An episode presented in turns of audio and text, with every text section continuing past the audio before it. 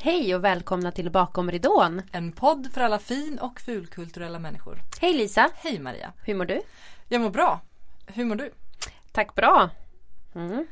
Crazy times, men annars mår jag bra. Ja, Mm. och eftersom att vi ofta spelar in våra avsnitt lite i förväg så vi vet ju inte riktigt läget i coronavärlden när det här släpps.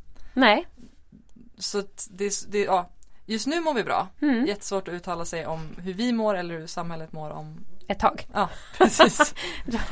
Helt rätt. ja, Men något vi har idag är i alla fall en gäst. Ebba Irestad. Hej! Hej, Välkommen. välkommen. Tack så mycket. Hur mår du? Jag mår bra. Mm. Ingen corona här. Än så länge. Härligt. Jag har en presentation av dig som jag tänkte dra. Ebba Irestad, musikalartist och musiker från Stockholm. Nyligen aktuell som nunnan Maria Roberts i musikalen En värsting till syster. Samt driver podden Livet i kollektivet. Ett fun fact om dig är att du spelar tonårsdottern i Katrin Sundbergs humorsketcher om en mamma och en dotter. Känns det igen? Ja, det stämmer bra. Det är du. Det är jag. Härligt. och vad åt du till frukost? Vad åt jag till frukost? Jag åt ett rostad bröd med kaviar. Gott. Ja, Stadigt. och en berocca Mm. drack jag. Vänta nu, vad är det? Brocka boost. Ja, sån här vitamindryck. Ah, ja, ja. Om det funkar för dig. Niklas Wahlgrens reklamkarriär tog ett abrupt slut efter den. Wow.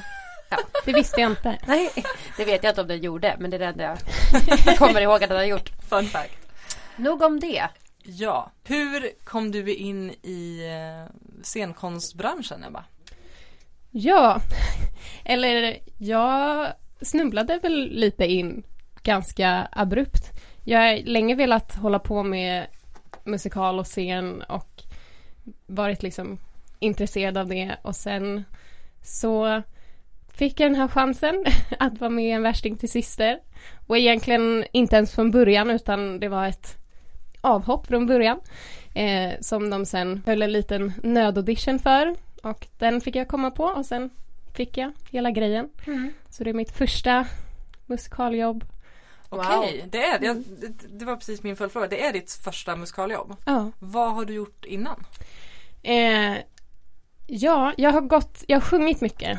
Eh, jag har gått mycket i kör och jag har arbetat liksom genom att sjunga på dop och bröllop och begravningar och sånt där. Och sen har jag varit med i en ideell föreställning med Western Stockholm som satte upp Spring Awakening eh, precis innan det här.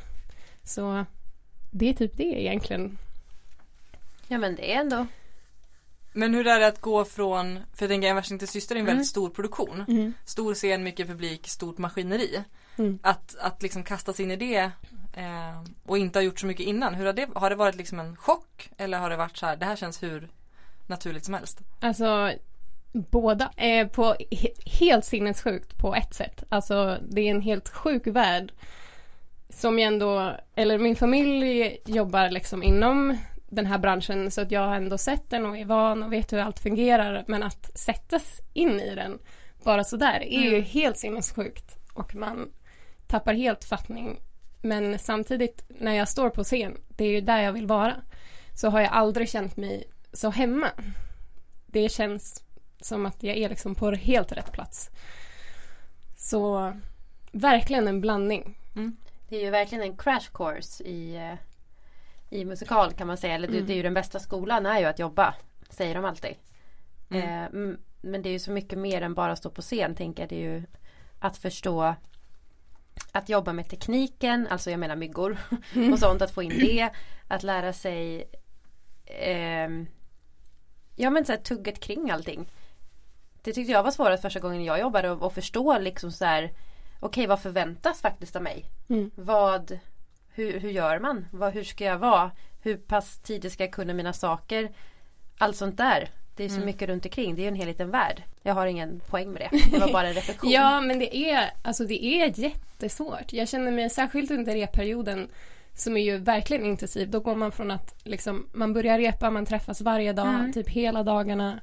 Man är bara i liksom en liten källare och repar eh, konstant. Och eh, det går så jävla fort. Förlåt, får man svära? Ja, absolut, Okej, svär ja, med. Bra, då kommer det, det kommer sväras mycket det här avsnittet kan vara vana.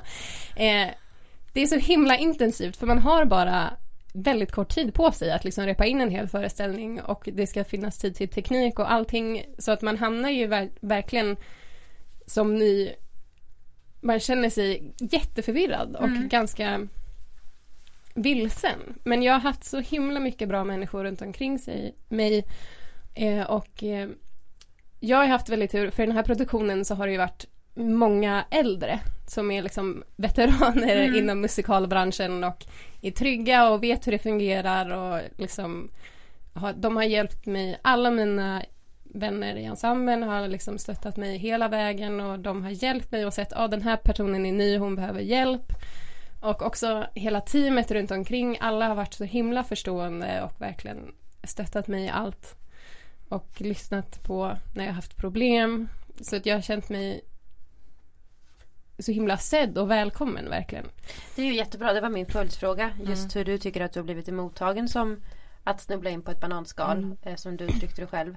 Ehm, om du har fått så mycket stöd som du behöver och att du själv har känt att du kan säga så här Stopp hörni, nu behöver jag det här. Mm. Eller kan vi ta det där igen för att nu fattar inte jag. För det kan ju vara svårt. Ja, ja jättesvårt. Ja, det, det är skitsvårt. Men eh, det har ju gått bra. ja, liksom. uppenbarligen. Ja. Mm. Vad har varit svårast versus roligast? Det som har varit svårast för mig, eh, eftersom jag inte har liksom gått någon utbildning och egentligen fått det förarbetet som man egentligen nog gärna skulle vilja ha när man ställer sig på en musikalscen.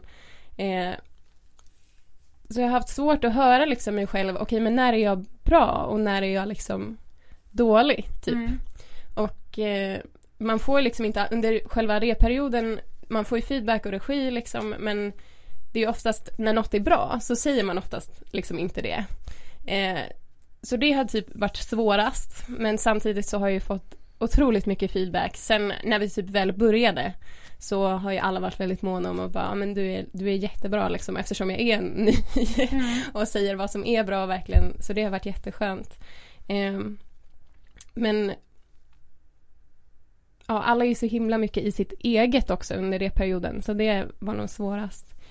Ehm, men roligast, alltså allt är roligt att få arbeta med andra människor, att få se hur allt fungerar i alla vrår och att se hur många människor det är som måste få det att fungera. Liksom alla, alla i teknik, alla i liksom produktionsteamet, alla på kontoret, alla på scen, liksom ljud, ljus, att se liksom allting. Och varenda liksom, alla är så jävla viktiga. Det har nog varit roligast att se. Ja, Man blir ju För en man- familj liksom. Ja, Mm. och man fattar nästan inte, alltså man fattar ju på något sätt när man sitter och tittar. Men det är så mycket mer än att bara liksom ställa sig på scen och göra någonting. Det är så mycket detaljer och så mycket arbete som är så, Mm. som gör så mycket. Mm. Men du känner inte att det har hämmat dig att inte ha en utbildning i ryggen utan det har Just eftersom du har blivit så väl omhändertagen tänker jag. Mm. Det är ju jättefint att höra. Men känner du liksom nu när du ändå har gjort produktionen att du skulle be- vill ha det för din egen skull? En utbildning eller känner du så här, nej men nu kan jag låta yrkeslivet vara min utbildning om man säger så. Ja, alltså jag tror att båda vägarna är väldigt bra. Jag söker utbildningar Mm. nu. Eh, för att det, man har alltid saker kvar att lära sig. Liksom. Det är inte som att jag har gjort en produktion och bara, ah, nu kan jag det här. Nej nej nej gud nej. Alltså jag känner fortfarande att jag Ja. saknar mycket. Så. Ja, och sen man lär ju sig jättebra av att jobba liksom. Men sen är det ju, det, det finns inte alltid jobb liksom. Nej. Jag räknar inte med att ha något jobb liksom. Och nu med hela coronakrisen så kommer ju kulturvärlden behöva ett tag att hämta sig Mm. och allting. Så ja, nej, men jag söker alla möjliga utbildningar i Alltså både, både för att stå på scen och att vara bakom liksom. Eh, för det är ett stort intresse jag har också. Åh vad roligt. Jag ville jättegärna bli inspicient tills typ ett år sedan. Jag bara vänta jag måste stå på scen. Gud vad härligt. Men vad skönt att det ändå eh, finns, vad säger man, ett intresse av flera saker kring scenen. Det är ju härligt. För det var min, en, en fråga jag hade. Har du, har det funnits, jag tänker också att du kommer från en, en kulturfamilj. Mm. Har det funnits ehm, annat du har tänkt att du vill jobba med? Eller har det varit så här, "Nej, men någon form av scenkonst kommer det att bli för mig? Eh, gud, när jag var liten så ville jag bli läkare. Okej. och kriminolog vill jag bli. Eh, sen insåg jag liksom runt typ när jag började högstadiet att då måste jag ju plugga. Mm. Och det var inget roligt. Så det har jag släppt. men jag tycker, alltså vetenskap tycker jag är jätteintressant. Men jag är väldigt dålig på liksom matte och allting så att eh, jag tror inte det kommer eh, bli. Men Men, eh, är också bra. Ja, det, Ja. man behöver ha det. Men just nu så tror jag jag kommer jobba med teater på något sätt. Jag vet Mm. inte om jag kommer få mer chanser att stå på scen. Eh, men om det inte blir det så kommer jag jobba bakom och är jätteintresserad av liksom eh, manusförfattare, regi och teknik. Eh, jag har jobbat, min pappa är ljudtekniker, jag har börjat jobba lite extra med honom. Nu är det också på is för att Mm. det är ju ingen, alltså de, den branschen är också helt, Ja, man kan ju inte sitta hemma och köra ljudteknik på tvn. Liksom. nej det funkar inte riktigt Nej. så. Men det är absolut ett intresse liksom. Och som jag tänkt lite, om allt går åt helvete då tar jag över pappas företag liksom. Det är bra med backup-plan. Ja men precis, man behöver ha det. Och annars, alltså jag älskar barn. Mm. Jag älskar barn. Det är också något, det kan jag absolut tänka mig att jobba med. Fundera på att gå barn och omsorg, Mm. utbildning och ha som liksom vid sidan om. Mm. För att eh, ja, men jag har ju sett när man har familj som jobbar inom kultur så ser man ju också alla negativa och Ja. tråkiga sidor med den här branschen. Precis. Att gå utan jobb länge och inte ha någon trygghet och ingen Mm. säkerhet. Så ja, vad det kan göra med en rent mentalt också. Att man Ja. kan bli ja, men deppig och lite orolig och liksom. det tar ju på en. Ja. Och jag vet att jag vill det här tillräckligt mycket, att det är värt det. Men jag ser också fördelen med att ha liksom ett jobb vid sidan om som jag kan ha som trygghet att falla tillbaka på. Mm. Liksom. Man kan ju också se det som att det känns bra nu och sen är ingenting beständigt. Liksom. Ingenting är för evigt. Nej och man har ju rätt Nej. att ändra sig. Absolut, Ja, absolut. gud ja. Det är ju den fria viljan. Ja. Men vad gick du i gymnasiet? Jag gick Stockholms estetiska gymnasium, Ja. som ligger, eller STEG som det kallas. Mm. Som ligger i Liljeholmen, ett jättelitet gymnasium, supermysigt. Jag gick musik. Mm. Eh, vi hade en liten, eh, det såg ut typ som en lägenhet som hette Musikytan. Där vi hade våra musiklektioner, det var supermysigt. Gud vad härligt. Mm. För att jag hade en liten fråga om just din eh, sångbakgrund. Mm. Just då, för du nämnde Adolf Fredrik Ja innan. precis. Eh, jag gick Adolf Fredrik och var med i flickkören. Så Mm. att, och jag började sjunga i kör när jag var fem. Så det, det jag har liksom sjungit kör konstant Mm. sen typ jag föddes. Ja, och så är, alltså, sång och musik har alltid funnits i mitt hem. Så Ja. det har varit sång konstant hela tiden typ. För jag tänkte lite, eller Adolf Fredrik och En värsting till syster. Det är ju väldigt olika Mm. Gud ja. musik och väldigt olika sångteknik. Utan att veta jättemycket om Adolf Fredrik i Mm. sig. Men jag tänker körsång generellt. Hur, eh, Ja, hur har du jobbat själv med din röst? Ja, eh, jag är väldigt, alltså jag är väldigt klassiskt skolad liksom. Jag har en klassisk teknik som är, jag tycker är en oerhört bra grund. Eh, och liksom jag har lärt mig läsa noter vilket har hjälpt mig så mycket. Och man har liksom en, den här grundtekniken som gör att okej men jag vet hur jag inte ska slita på min röst. Jag Mm. vet hur jag ska få min röst att hålla. Eh, och då kan man ju lägga på tekniker att liksom okej men nu ska jag lära mig bälta, nu ska jag lära mig liksom olika sångtekniker.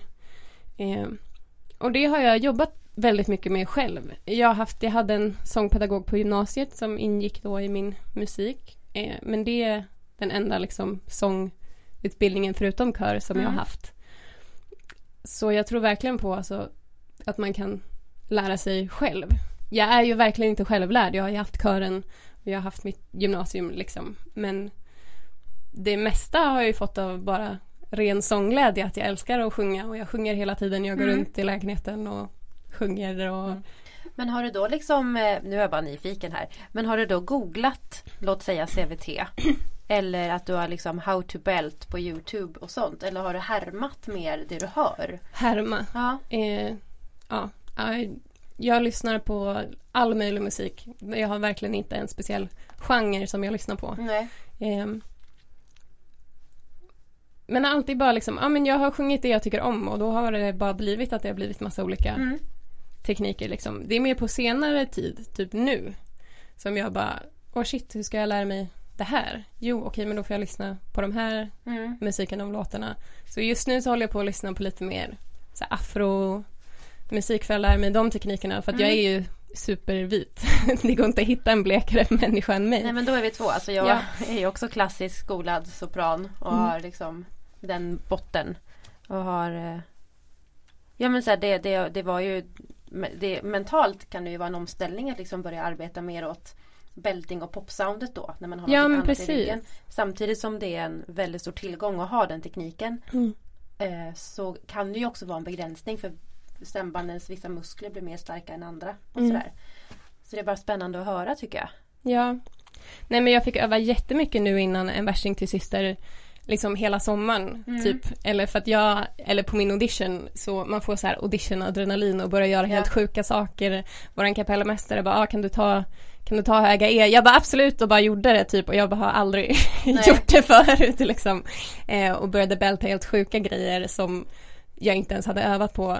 Så att jag bara, oh shit, nu har jag scammat dem Mm. att eh, anställa mig i det här så jag bara övade hela sommaren på liksom alla låtar och liksom så jag började känna mig bekväm och även under repperioden eh, så typ första tre, fyra veckorna så bältade jag ingenting för att sen bara, nu kör jag Mm. och så blev det jättebra.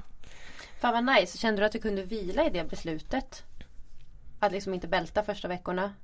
Ja, jag hade ju fått Ja Ja, alltså det var ju Jag var så jävla nervös Mm. liksom att jag typ första gången Det är liksom Första liksom höga tonerna som Maria Robert ska ta då. Första gången jag tog dem på repet typ Alltså jag har aldrig haft sånt adrenalinpåslag liksom och det var ingen som märkte det. Alla bara Ja ja klart hon har ju fått den här rollen. Det är ju ingen som tänkte Mm. att det var konstigt. Jag vet ju som man själv där och bara alla lyssnar och ingen Mm. tror att jag kan. Ja, jag, känner, jag känner igen det där så himla väl.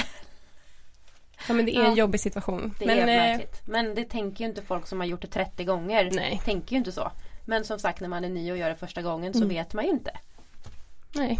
Det finns ingen chans att veta. Men det gick bra. Också, det är så himla förlåtande. Du får ju absolut tuppa och göra fel på rep och alltså Mm. även i föreställningar. Det är klart det händer att man tuppar Mm. liksom. Det gör alla. Även de som har gjort 5000 föreställningar liksom. Och man måste bara vara förlåtande åt sig själv och Ja. bara köra fullt ut. För att när man blir rädd, det är då man gör fel och skadar rösten liksom. Mm. Det låter väldigt hälsosamt tycker jag. Bra Ja. inställning. Som du nämnde så kommer ju du från en, en kulturfamilj. Mm. Och hur ser du på, eller för och nackdelar med att växa upp i en kulturfamilj och det här med att ha kontakter i branschen? Ja, absolut. Eh, ja, just kontakter. Det är ju både bra och sorgligt att det är så just i den här branschen att du behöver nästan eller behöver, behöver, men det är en väldigt stor fördel att ha det. Jag tror inte att jag hade fått den här chansen om det inte var för min mamma. Min mamma är ju också med i den här föreställningen och eh, kunde liksom när hon som skulle ha spelat min roll hoppade av kunde då säga hej kan ni lyssna på min dotter liksom. Mm. Eh, så det var ju därför jag fick den chansen. Ehm, och det finns ju så många i min ålder i världen som är så jävla bra och som hade gjort det här exakt lika bra som jag liksom, som inte fick den chansen. Ehm, och det är ju jättetråkigt och sorgligt. Ehm, men jag måste ju också intala mig själv att liksom, jag hade ju inte fått det här jobbet om jag inte liksom hade talangen, om jag inte var rätt för rollen. Ehm, Nej men så är det ju. Jag menar ehm, Det säger ju väldigt lite om talang egentligen. Huruvida man har kontakter eller inte. För att när det kommer till content, alltså till kritan så handlar det ju om så här. Kan du göra eller inte? ja, Alltså rent konkret Mm. liksom. Ja, det, du kan ju liksom, om du har kontakterna, visst det är jättebra, men sen måste du ju ha talangen. Men du måste liksom. leverera när Ja. det kommer till skarpt läge. så jag fick ju chansen liksom på grund av min mamma, men jag kom ju ändå dit själv på ett sätt. Hon men, gjorde ju inte audition åt dig. Nej, Nej. precis. Eh, utan jag var där själv och Ja, hon bara rekommenderade mig. Mm. De ville ju knappt lyssna på mig från början utan Jaha. det var flera som hade blivit kallad till liksom slutaudition. Eh, och jag blev inte kallad till den utan jag fick först gå hem till eh, eh, Jan Radesjö, vår Mm. kapellmästare som Han han trevlig. supertrevlig, Ja. älskar honom. Eh, fick åka till hans studio och de skulle typ bara lyssna om jag kunde sjunga överhuvudtaget, tror jag. Mm. Eh, men så gjorde jag ju ett jättebra jobb där och så då fick jag komma på slutaudition eh, och fick hela grejen liksom. Mm. Så det var ju fantastiskt. Men när du säger slutaudition då, då var det slutaudition efter det här avhoppet? Precis, så de hade en till Ja, slutaudition okej. som de hade bjudit in till. Mm. Så de hade ju först en stor öppen eh, och sen hade de igen en stängd audition Mm. som de hade då tagit från stor audition, de som de kunde tänka sig och liksom fick jag slänta in där också. Men du har inte känt dig ifrågasatt? Jo, Jo. absolut. Eh, mest innan Ja. eh, av typ, inte av vänner, för att de, de liksom mina nära vet ju att, eller de, gud, vad, det är så konstigt att säga, men typ, de fattar ju att, ja men det är klart hon förtjänar det här, hon har Mm. jobbat skithårt liksom. Mm. Men av så här bekanta i musikalkretsar och då pratar jag mer om så här ideella musikalkretsen. Eh, att de har ifrågasatt liksom innan Ja, okej, ja men du fick det här på grund av din mamma, din Mm. nepotism, liksom fick jag kommentaren typ. Jag bara okej. Kanske. Men sen efter typ premiären så har ingen ifrågasatt. Så att jag tror att typ när de väl såg mig så bara jaha okej. Mm. Det är faktiskt inte bara Ja, det. det var det här de levererade på audition då. Mm. Ja, ja men också att du har, visst du fick en chans men du har också förvaltat chansen. Precis.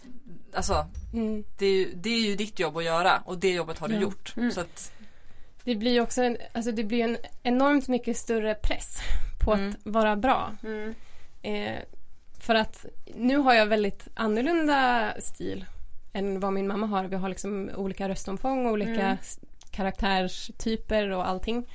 Men man blir ju jämförd liksom. Ja, det blir man ju oavsett som barn till en förälder. Ja.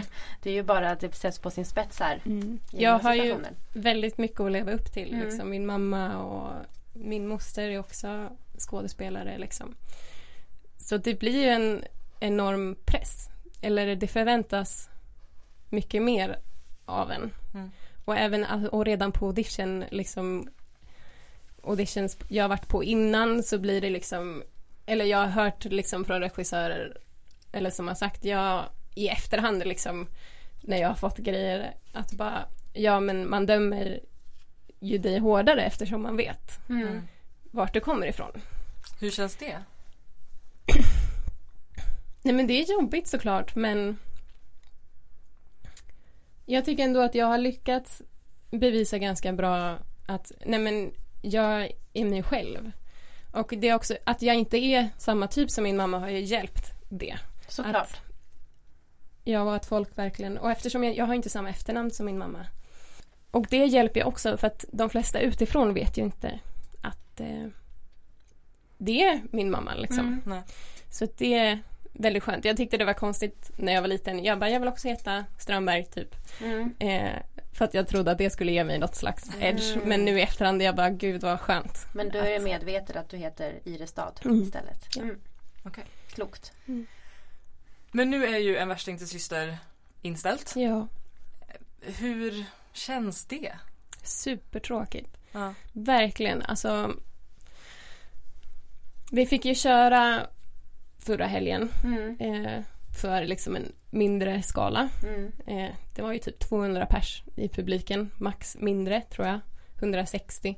Ja. Det var enormt konstigt och vi fick liksom alltså, Kina-teatern är enormt liten bakom. Alltså Ja. det är så trångt. Så att man är ju van vid att man liksom liksom är en centimeter ifrån varandra hela tiden och försöka att hålla liksom ett meters avstånd där blir också jättekonstigt så det var bara enormt konstig stämning hela den helgen. Så när vi fick mejlet då att nej vi kommer inte köra mer så var det liksom det var väntat ändå Mm. tror jag. Men det är ju jättetråkigt. Man vill ju ha ett riktigt stort fet avslut liksom. ja, man vill också vara beredd. Ja, för att man men- laddar ju upp Mm. för en sista föreställning och är med så här, nu ska jag ta hej då av rollen. Jag ska Mm. få jobba med mina kollegor för sista gången. Mm. Också att det bara blir så här snöpligt avslut. Det blir som ett antiklimax. Ja. Verkligen. För att nu ställs det in och ni kommer inte köra igen eller? Nej. För att säsongen tar slut och då Ja. andra saker är bokade på Mm. teatern. Ja, eller jag vet inte riktigt men eh, ja, de, ja, det var ju så kort kvar så att nu satsar ju de på höstens produktion. Ja. Ja, men det är supersorgligt. Det känns som något tagits ifrån mig. Ja. typ. Det har det Jag också. det. Ja. Ja. Men jag kan också känna så här hur Jag avslutade ganska nyss en produktion och hur sorgligt det än var med sista Mm. föreställningen. Det var fruktansvärt. Så var det ändå så här Jag måste få gå igenom den här processen av att det är Mm. fruktansvärt för det är en del av det. Och liksom det var som en uppladdning inför det. Att så här, men det, var näst, det var ju nästan skönt att få vara ledsen. Mm. För att så här, jag är ledsen för att det här har betytt så mycket. Jag, vill, liksom, jag behövde få gå igenom alla de faserna och då vill man ju ha sin, sin sista och sin så här. Nu vet jag vill gärna veta om. Att nu, ja, exakt. nu är det sista så jag får, får ställa in mig på det liksom. Mm. Men jag vet inte hur mycket du kan prata om det men hur funkar det med ditt kontrakt när någonting ställs in så här? Eh, det håller på att förhandlas. Okej, Mm. Eh, så jag vet inte än. Nej, Nej. men det är via TF då gissar jag. Ja, Eller- ja, jag vet inte Nej, eh, behöver inte. överhuvudtaget. men, det, men det är under förhandling. Mm. Ja, men jag tänker att vi pratade lite om det i förra veckans avsnitt just Ja. att Teaterförbundet där finns det mycket eh, liksom tips och råd för de olika vad som gäller liksom. Eh, men att de också har ju svårt att säga vad som gäller för att det är Mm. ett sånt extremt ovanligt läge. Och alla kontrakt ser olika ut. Ja. Ja. sen vet jag också, To Entertain, alltså de vill ju verkligen alla medarbetares bästa. Såklart. Och de är ju en enorm kris. Det här är ju, det är klart det är hårt för oss Mm. liksom kulturarbetare men för själva företagen Ja. så blir det här en enorm kris. Mm. Det är ju, de har ju panik och sitter på kontoret och försöker liksom, hur ska vi överleva det här? Ja. Mm. ja men för det är också så synd för att så här, ja som du säger det är en personlig förlust och kanske Mm. ekonomisk kris. Men om det heller, om produktionsbolagen Mm. inte ens finns kvar när det här är över. Då har vi verkligen inga jobb att söka. Nej. Nej, så att vi får ju försöka Ja, gö- göra det man kan för Ja. att hjälpa Blixten och Dröse och To Ja. Entertain och Men för jag tänker också att jag har väl, eller jag har ibland kritiserat en del produktionsbolag och teatrar för att de bara satsar på säkra kort. mm. Men efter det här så förstår jag att man kommer göra det ännu mer. Sätt upp Grease igen! Ja, Nej, men, så men jag kan också, jag förstår Det det, blir ju. ju så. ja. Om vi ska liksom få igång branschen då igen och någon ska våga sätta upp. Mm. Då kan jag verkligen förstå, alltså det känns som att det kanske blir en recession på något sätt Mm. i, i hur branschen ser ut eller att vi måste backa på något Ja. sätt eller gå tillbaka till ett visst arbetssätt som vi hade försökt att komma ifrån. Mm. Nu, nu gissar jag bara men att så här, det kommer Någonting kommer påverkas eller hända liksom. Absolut. ja. Men när vi ändå är inne på framtiden och hur det eh, kan bli, det vet man ju aldrig. Men vad har du för planer? Du nämnde att du söker lite kurser och utbildningar. Ja men precis, just i höst eh, så söker jag Högskolan för scen och musik. Eh, det provet har också flyttats fram Ja, till liksom sommaren. Typ. det har inte gjorts än va? eh, jo, eh, nu, nästa prov är tredje och fjärde Ja, Okej. provet. Men så, Så du har gått dit? Mm, precis, så vi får se Mm. om jag kommer in. Eh, och så söker jag lite kurser ja, i orientering i scenkonst och eh, musik, teater Mm. och sånt där. För att ja, jag bara söker allt möjligt just nu. är Jag tror, ja det känns så otryggt. Ja, just i höst har jag inget jobb liksom. Eh, och nu med allting, jag hade tänkt ah, okej men då kan jag jobba extra som liksom, ljudtekniker hos pappa. Men gud om hans företag överlever Mm. vet man inte heller. Eh, ja, så allt är lite, jag har inte så mycket planer just nu. Nej, Nej. Men om man skulle kanske- tänka längre så skulle jag ju gärna vilja liksom stå på scen. Det är ju det Mm. som är planen. Mm. Fundera på att sätta upp lite eget med mina kompisar. Mm. Kul. Bara inte för att typ, det tjänar man inga pengar på. Men bara för skojs skull Ja, liksom. men att hålla igång. Mm. Verkligen. Verkligen. Har jag faktiskt börjat översätta en föreställning Åh vad roligt. Kul! eh, som heter eh, Firebringer. Mm. Som jag och min kompis, vi, det här är jättetidigt, vi har inte ansökt om rättigheter eller någonting liksom, eller jag har bara mejlat dem. Eh, som vi funderar på att sätta upp nästa sommar, liksom bara en helg. Mm. Eh, verkligen bara för skojs skull. Eh, och sådana projekt är ju så himla roligt att ha. Och jag jobbar även med Katrin Sundberg Mm. eh, och på, med hennes Facebook. Hon gör sketcher och roliga små filmer och sådär. Och det hjälper jag henne jättemycket med. Mm, vad kul. Det är väldigt roliga filmer ska jag bara säga. Jag tycker det är väldigt kul när du ska ta studenten. Mm. Det är en av de bästa filmerna jag har sett. Vi har väldigt roligt tillsammans faktiskt. Ja, det är hon är en av mina bästa vänner. Och hon har ju hjälpt mig otroligt mycket. Mm. Hon, alltså hon hjälpte ju mig när jag skulle göra audition för Värsting. Eh, jag gick, liksom gick hem till henne, hade ett litet manus och bara hej jag ska lära mig det här och hon bara, hon hade ju panik. Hon bara hur ska jag lära den här lilla tjejen att spela teater på en kväll typ. Så hon stod och skrek på mig regi i, i sitt vardagsrum. Fantastiskt Ja, det var-. Det var så skönt. Så att jag hade ju det med mig när jag gjorde audition. Mm. Men hur, jag tänkte så här, hur mycket har du skådespelat och dansat tidigare? Gud, eh, väldigt lite. Jag eh, har ju allt, jag har ju sjungit jättemycket. Det är ju det min styrka ligger i. Mm. Så att jag känner ju verkligen shit, gud vad jag måste lära mig dansa typ. Eh, och har känt det nu. Jag kan ju inte konkurrera eh, överhuvudtaget när det kommer till dansroller liksom. Eh, så det är ju något jag behöver göra. Eh, och utveckla teatern också liksom. Ehm, jag har gått en eh, halvtidsutbildning på eh, Base 23 som heter Daybase. Den är nu nedlagd. eh, men eh, jättebra dans liksom. Mm. Men man behöver ju lägga ner ett visst antal timmar för att känna att oj, nu är jag lite trygg Mm. i Ja, verkligen.